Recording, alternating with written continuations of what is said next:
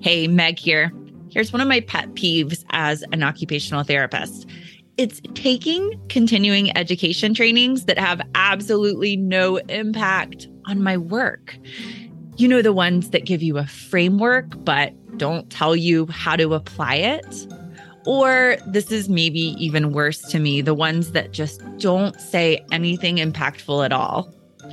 When I founded Learn, Play, Thrive, my goal wasn't just to provide continuing education trainings, it was to provide trainings that leave therapists feeling really confident at using the new strategies in their actual work. And also that help therapists feel empowered to work in a way that is more aligned with their values. The reception to this from the therapy community has been incredible, and Learn, Play, Thrive continues to grow. We have neurodiversity affirming continuing education courses that are registered for AOTA and ASHA CEUs. We continue to add to our course catalog, and we have three free trainings. You can check out everything we have to offer at the Learn, Play, Thrive Education Hub, which you'll find at learnplaythrive.com slash trainings. Thanks for being here.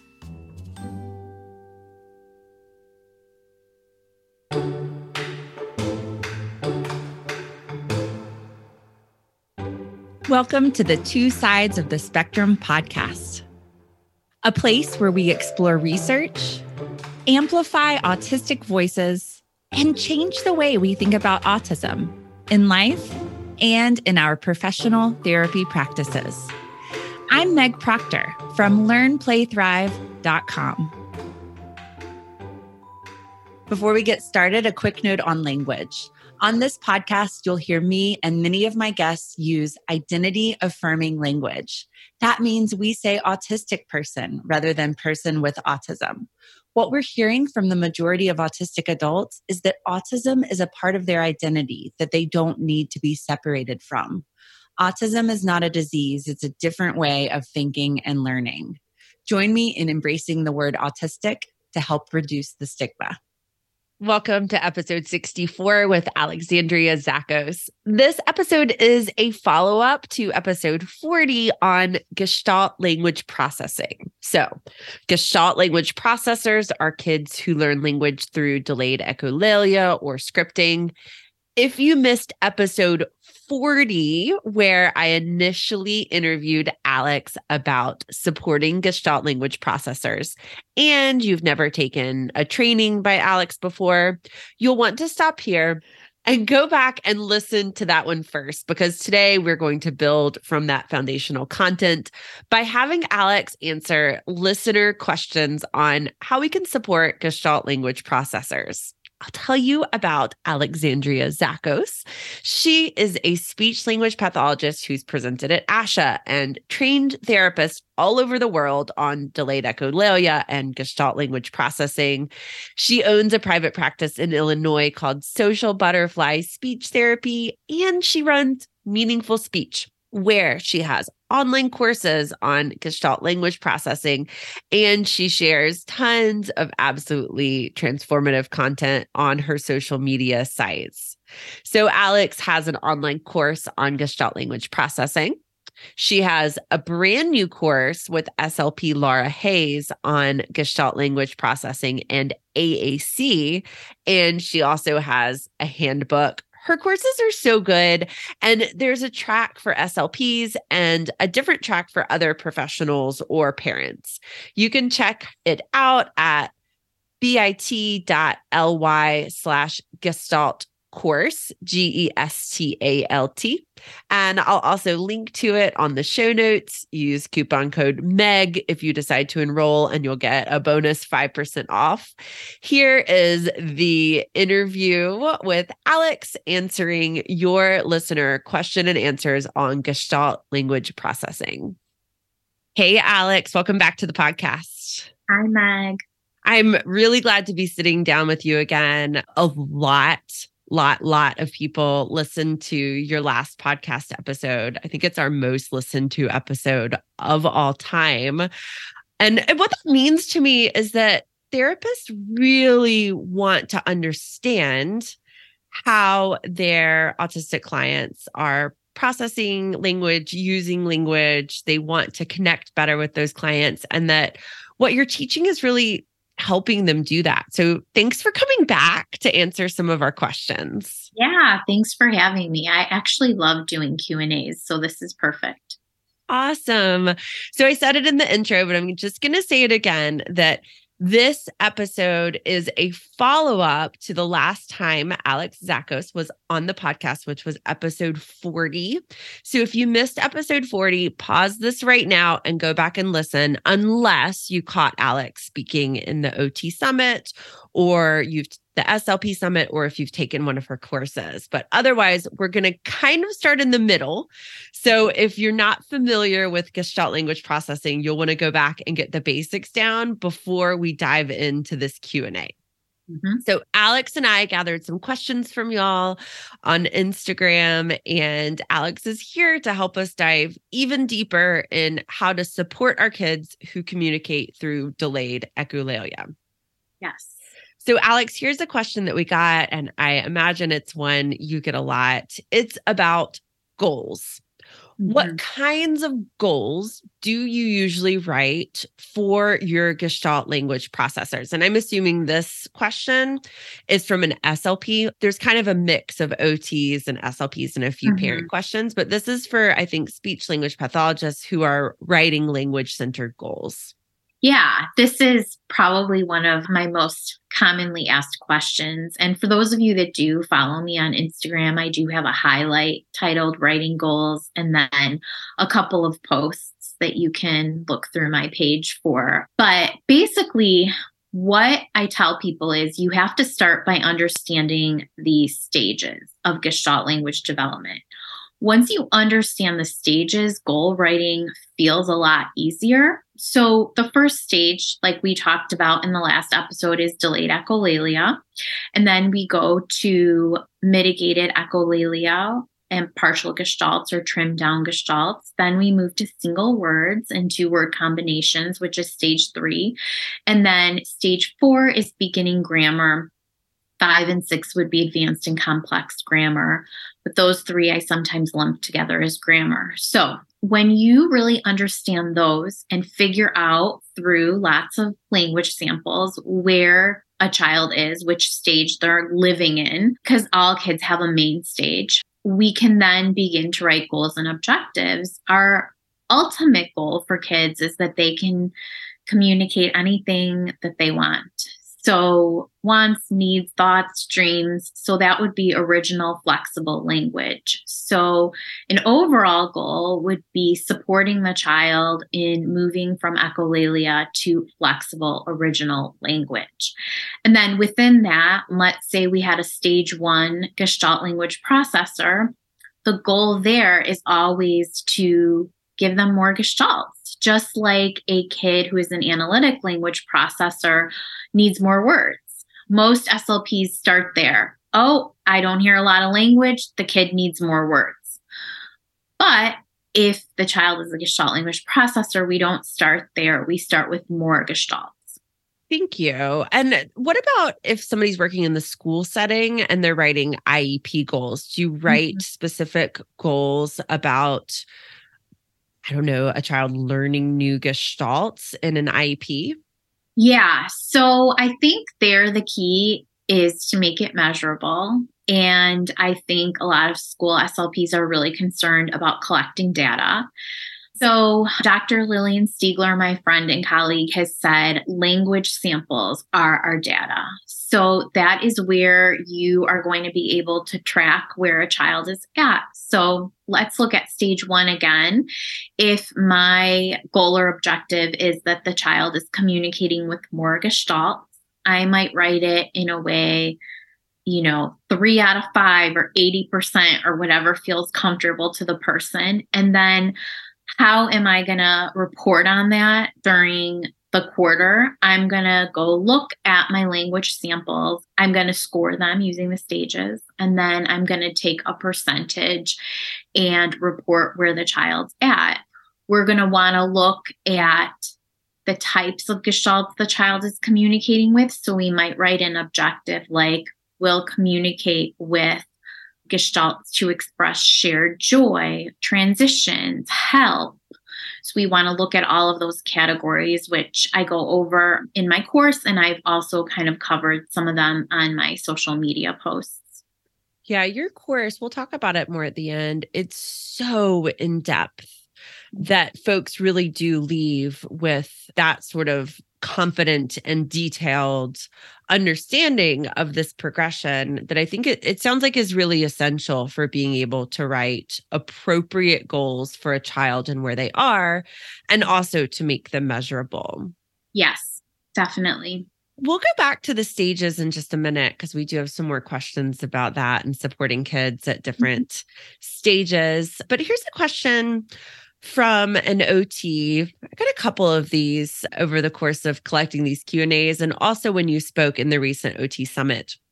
And a number of OTs are really excited to learn about Gestalt language processing. And they're working on teams with SLPs who haven't been exposed to it yet. And so they're kind of saying, how do I approach that? What's my role here? How can I kind of stay in my lane, but also get the team on the same page so that we can best support an autistic child who is a Gestalt language processor. Yeah, so this can feel kind of tricky. I think I've experienced this even recently myself in my own clinic, speaking with other professionals. I don't want to step on anyone's toes or make them feel like I don't know what they're doing or something like that. So, the way that I usually advise people to bring it up to other professionals is just like a curiosity thing. Oh, I attended this like neurodiversity summit and I heard about Gestalt language development. It was so interesting. Have you heard about that?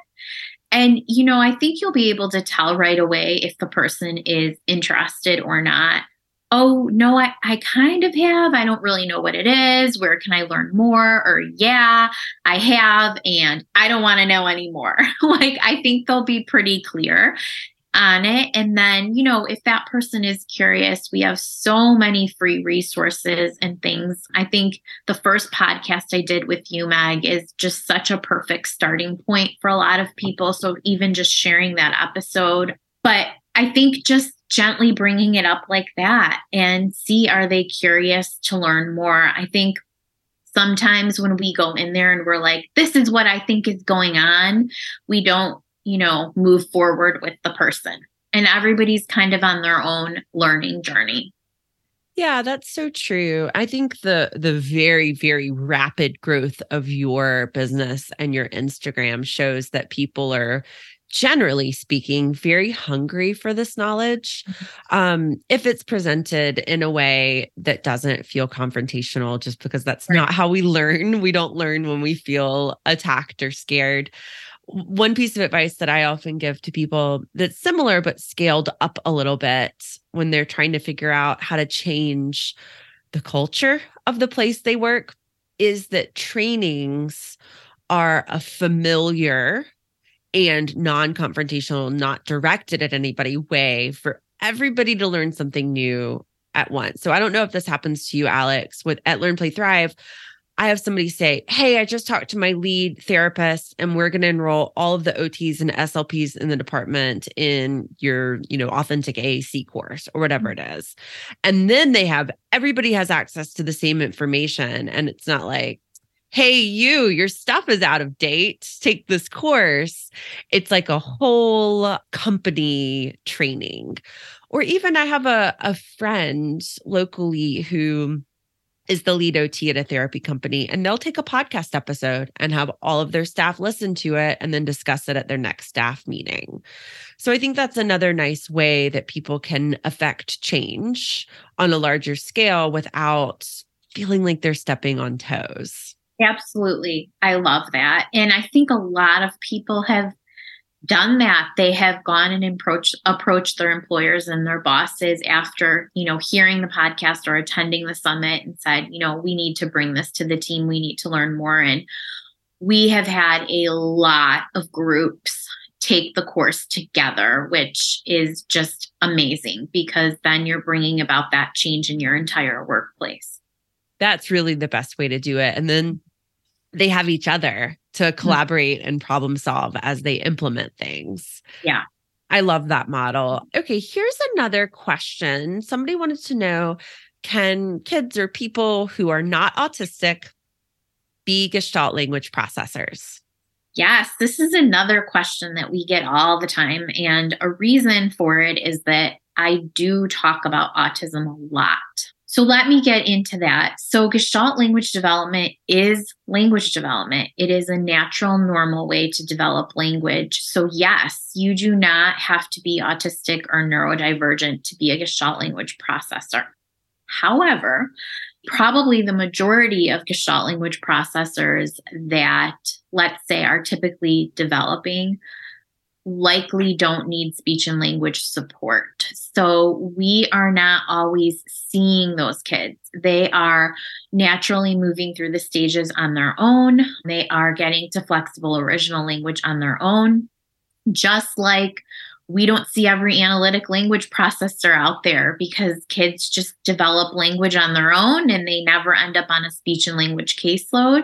So if you're a GLP, that doesn't automatically mean that you need support. Um, I think it's confusing for people because I have been, you know, trying to teach, you know, on social media now for a couple years about Gestalt language development, and it's the first time a lot of people have ever even heard about it. So immediately, I think their mind goes to, well, if you're this, you must need support. But I'm kind of teaching two things. I'm saying this is a way to develop language naturally that you've probably never heard of. And also, if you're developing language this way, but not moving through the stages on your own, then you probably do need support. And here's what we can do for those kids. And a lot of our autistic individuals do need support moving through the stages. And so I do talk about that a lot. And I think if you were to talk to SLPs that understand GLP now, they will say the majority of GLPs on their caseload are autistic. Not all, but I would say the majority. Yeah, that makes a lot of sense. We hear a number of autistic adults and young adults who are AAC users who weren't able to access spoken language easily or at all talk about the sort of disconnect between their mind and their mouth. I had mm-hmm. Ido Kedar in one of the early podcast episodes, and he was just like, my body just wouldn't do what I told it to do, not mm. just his mouth, his hands, you know. And, and, he described how frustrating it was to have things to say and not be able to get them out. And this is pretty common for autistic learners.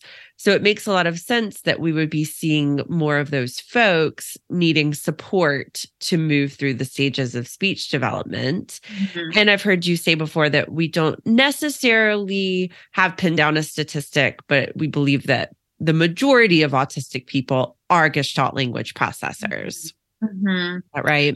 Yes. And that is based on research from Dr. Barry Prizant and his team, Dr. Ann Peters, my mentor, Marge Blanc's clinical longitudinal research, which is published in her natural language acquisition book. But currently, we do not have current research that gives us an exact percentage.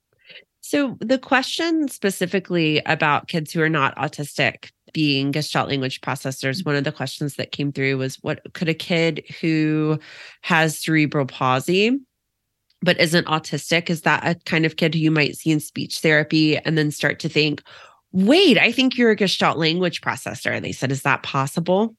Definitely. Uh, anyone could be a Gestalt language processor. I'm sure you have a million of them in your life. You just don't realize it because they're probably communicating with self generated language. You know, some of the younger ones, a lot of times, are labeled late talkers because, you know, they're in stage one and it sounds unintelligible and they're saying these long gestalts, and people are saying, well, they don't have words. And then it's like, oh, well, they're fine. They're totally talking at four, but, you know, hey, maybe they were moving through the stages. So a lot of times that happens. I don't think I've heard of people asking me about down, CP. I don't really think any of that matters. We can just go in and look at the signs, which I've shared in multiple documents and posts if you want to go back and look at that. And we'll be able to figure out if the child is a Gestalt language processor or not. And then we know what to do. Thank you. That is so helpful. And I love that you're moving us away from thinking of this as pathology right. and really just thinking of it as a learning style. Right. So, we have a few questions about kids who are at different levels. Again, if people aren't familiar with this, you do talk about this in the previous podcast episode. It's all over your social media, lots of places to learn it. But going a little bit deeper than we went last time, the first question is about supporting kids whose speech sounds are mainly unintelligible. Mm-hmm. And this therapist wants to know for kids like that, should they mainly be working on supporting the kid to produce new speech sounds? And for those of us who are not SLPs, unpack this question a little bit for us as well. Yeah. So if a child sounds unintelligible, what that means is the majority of people listening don't understand what is being said. And I think a lot of our young kids fall into this category that are Gestalt language processors and have been misidentified. A lot of times, what people are hearing, they call gibberish or babble or jargon. And I actually have several videos of stage one GLPs on my social media that people can look at to, to you know, get a visual what I'm talking about right now. But basically, I think there's a couple of issues here. So, if a child in stage one is communicating mainly with unintelligible utterances, it's likely because their gestalts are so long and a kid of that age is just not motorically caught up to say, let's say, a 14 word gestalt. So we hear the intonation, but we're not hearing any clear, distinct words, or we might hear one or two clear, distinct words within that. And that's also because they're focused on intonation. So, both of those things, they may not be motorically caught up. And also in stage one, they're very focused on intonation. They don't really focus on words as units until they're at stage three. The other piece of this is if you're dealing with a child who has mainly unintelligible language, and even if there are speech sound errors within there, we need to address language first. If there isn't a lot of language there, we're not really moving the needle forward by just, you know, pushing to get clearer speech sounds.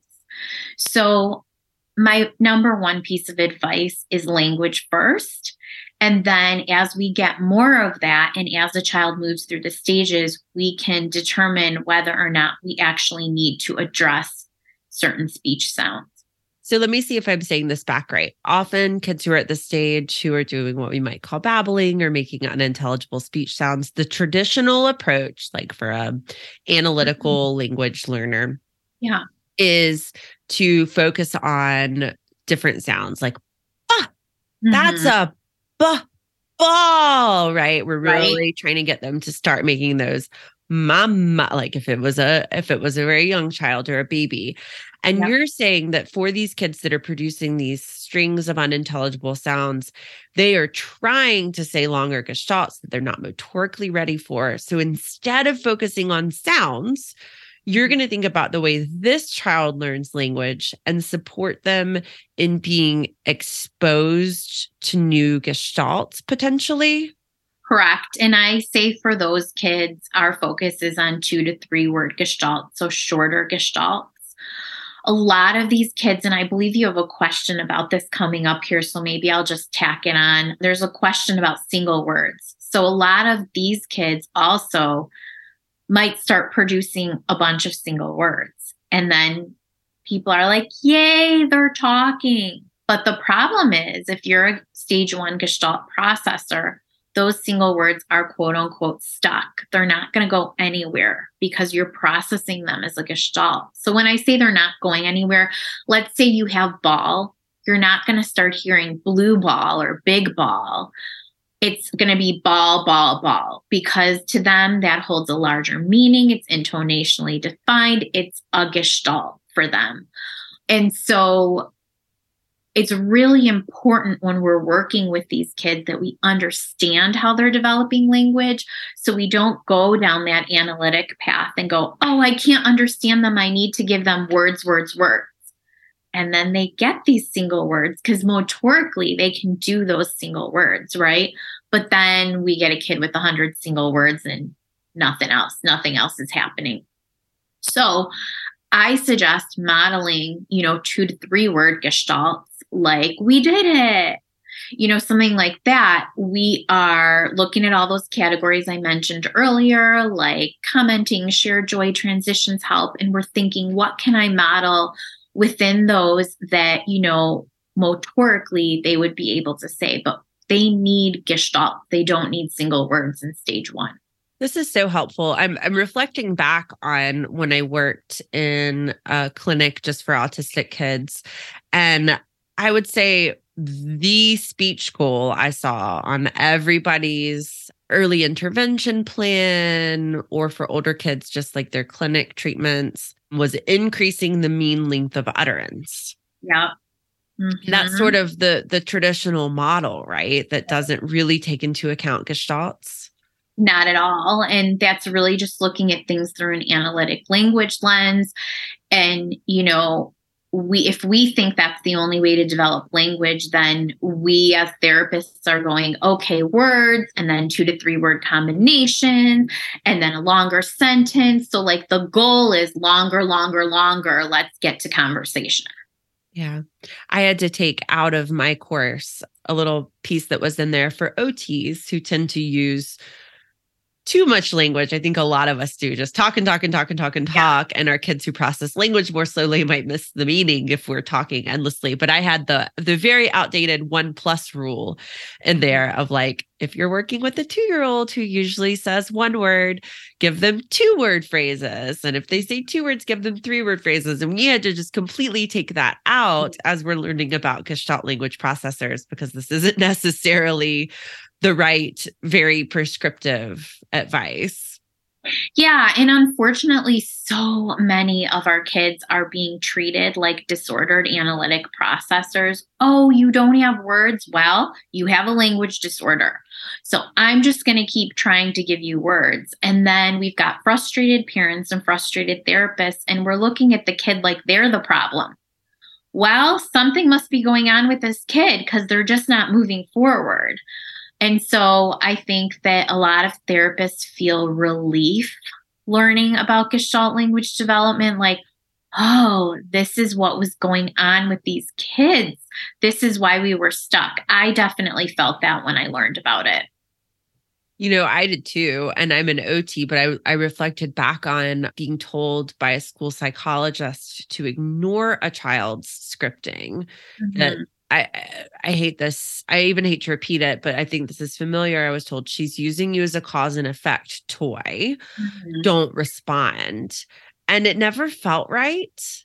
But I didn't have another explanation. The child seemed really anxious and she asked a question, the same question over and over and over and over, and never really seemed to get the comfort she was looking for through that question. And it does feel a lot better to get the advice, find the meaning.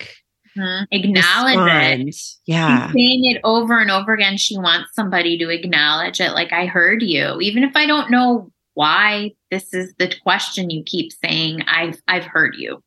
Yeah, that feels so much better, so much more aligned with like the the person centered, caring, trauma informed people who we want to be. Right, definitely. I mean, I think so many people listening probably have gotten that type of bad advice and really like this really will resonate with a lot of people. I mean, I've shared many times I was told to say no movie talk and trying to redirect kids and looking at things like they were out of context, but they're not. They're very in context for them. We just need to figure out, like, do the detective work or the investigative work and figure out what that meaning is. Absolutely. We have a question that says Can you please talk a little bit more about how to support kids who are at stages three, four, and 5 mm-hmm, definitely. So I'll start off by saying I probably don't speak publicly about those stages as much because I think stages one and two are where a lot of the confusion lie because they're almost kind of like extra stages that an analytic language processor doesn't have. By the time a Gestalt language processor is in stage three, I call that the magic stage because a light bulb goes off and they are processing words as units.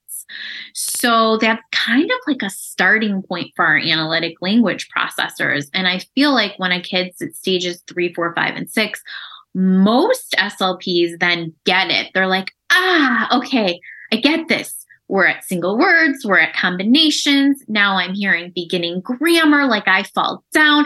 Okay, got to work on grammar now. So that's kind of why I don't talk about it as much. I do go into it more in depth in the course. Marge Blanc goes into it super in depth in her book and her courses. But I think the big thing to point out is we can never change the way we're processing language. So I say once a Gestalt language processor, always a Gestalt language processor. But by the time they're at stage three, they look quote unquote more like an analytic language processor. So, what are you working on there? You are working on freeing a lot of those single words from the gestalt. Like I, I say pulling them down or ungluing them and starting to look at words individually and then words as combinations like lamp, bright lamp, table, hard table and we're playing around with nouns and adjectives and noun plus nouns in stage three. Thank you. Here's an interesting question. Somebody had a question about kids who script in different languages that are yeah. not spoken in their home or school, like maybe something they've gotten from YouTube. Yeah, this is so, so common. I'm actually going to be talking about this on social media pretty soon. I don't know when this episode airs, but Gestalt language processors are attracted to tonal languages. And once you understand Gestalt language development, that I don't think that's as shocking because it's like, well, they are into intonation. They're quote unquote intonation babies. So they're going to be attracted to that intonation and that melody and the prosody that come from tonal languages like Chinese. That's a big one that a lot of kids are into. Ancient Greek, Russian. And a lot of people, I think, feel frustrated because they'll say, Well, I don't speak that language and they're scripting in that language. Well, what we want to do is just follow what we've been doing, even with, you know, let's say English gestalts. We want to acknowledge it. So even if you can't repeat that thing back in Chinese, you're like, yeah, okay. Like I heard you. I'm nodding, I'm smiling do not feel you need to go out and learn Mandarin because you can, you know, communicate in model gestalts in English. I think this a lot of times falls under a special or preferred interest. It just, they love the way it sounds. And so when you love something, you're going to pick pick it up it's going to stick with you so it's not surprising that a lot of gestalts have stuck with them in some of the things that they're watching. I love that. It's interesting. I often take questions that are about a specific child and then broaden them out to make them relevant to more people who are listening. And in this case, the question was about Chinese. It mm-hmm. was a mm-hmm. child who was scripting in Chinese. And I love how you connect it to that child's that child's interest, their strong interest, their passion because what a strength in that regard if they then have access to the right resources if they're interested in learning that language then that sort of self discovery of early exposure mm-hmm. can lead them somewhere definitely mm-hmm. All right here's a question from a parent and i am going to read it word for word we don't often you know the audience of the podcast is therapists but i do imagine that therapists are getting this exact question. So I'm wondering if you could help us figure out how to support families who feel this way. So the question is How do I know if my child needs AAC? I just want to keep working on real speech.